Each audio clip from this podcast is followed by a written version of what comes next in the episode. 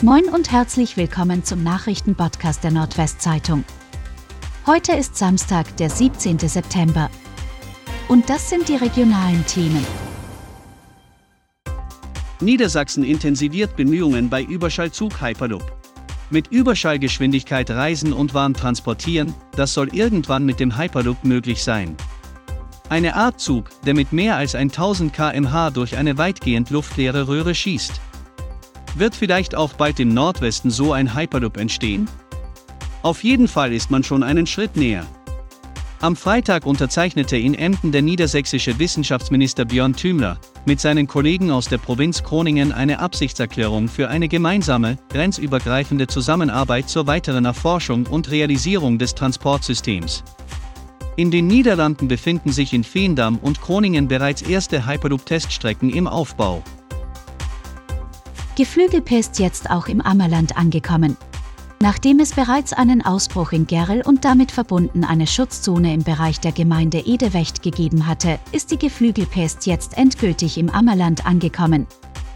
In der Gemeinde Wiefelstede ist in einer Hobbyhaltung der Ausbruch der hochansteckenden Vogelgrippe festgestellt worden, teilte der Landkreis Ammerland mit. Die 15 Gänse und 88 Hühner in Wiefelstede mussten getötet werden.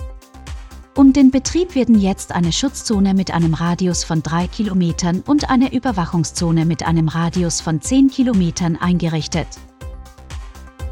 Initiative klagt gegen Abschussgenehmigung für Wolf in Friesland. Der Freundeskreis Freilebender Wölfe klagt gegen die Abschussgenehmigung für einen in den Landkreisen Wittmund und Friesland ansässigen Wolfsrüden. Ein gleichzeitig beim Verwaltungsgericht Oldenburg eingereichter Eilantrag habe zum Ziel, dass von der ungerechtfertigten Genehmigung so lange kein Gebrauch gemacht werde, bis über die Klage entschieden sei, teilte der Freundeskreis am Freitag mit. Das niedersächsische Umweltministerium hatte die Abschussgenehmigung für den Wolf am Mittwoch damit begründet, dass es in den beiden Kreisen seit Juli 2022 vermehrt zu Übergriffen auf Rinderherden gekommen sei. Auto fährt in Bremen gegen Straßenbahnwartehaus. Ein Auto ist in der Bremer Innenstadt in das Wartehäuschen einer Straßenbahn gekracht. Dabei sind drei Menschen verletzt worden.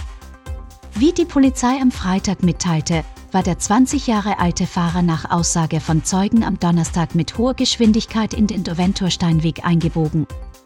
Dabei habe er die Kontrolle verloren, streifte Bordsteinkanten und kollidierte schließlich mit dem Haltestellenhäuschen. Der Fahrer und sein 19 Jahre alter Beifahrer wurden leicht verletzt. Ein 63-Jähriger, der sich an der Haltestelle aufhielt, erlitt schwere Verletzungen. Alle drei wurden in Krankenhäuser gebracht. Der VfB Oldenburg darf weiter am Marschweg spielen. Der Fußball-Drittligist VfB Oldenburg darf bis zum Ende der Hinrunde Mitte Januar alle seine Heimspiele im Marschwegstadion austragen. Das geht aus den Ansetzungen hervor, die der Deutsche Fußballbund, DFB, am Freitag bekannt gab. An den Spieltagen 12 bis 19, die der DFB nun exakt terminierte, spielen die Oldenburger viermal zu Hause. Und bei allen vier Terminen erfolgt der Anstoß jeweils sonntags um 13 Uhr. Zu dieser Zeit kann im Marschwegstadion gespielt werden. Das wäre beispielsweise nicht der Fall gewesen, wenn der DFB Abendspiele angesetzt hätte. Denn aus Lärmschutzgründen darf im Marschwegstadion nicht nach 18.30 Uhr angepfiffen werden. In diesem Fall hätte der VfB Oldenburg nach Hannover ausweichen müssen. Und das waren die regionalen Themen des Tages. Bis morgen!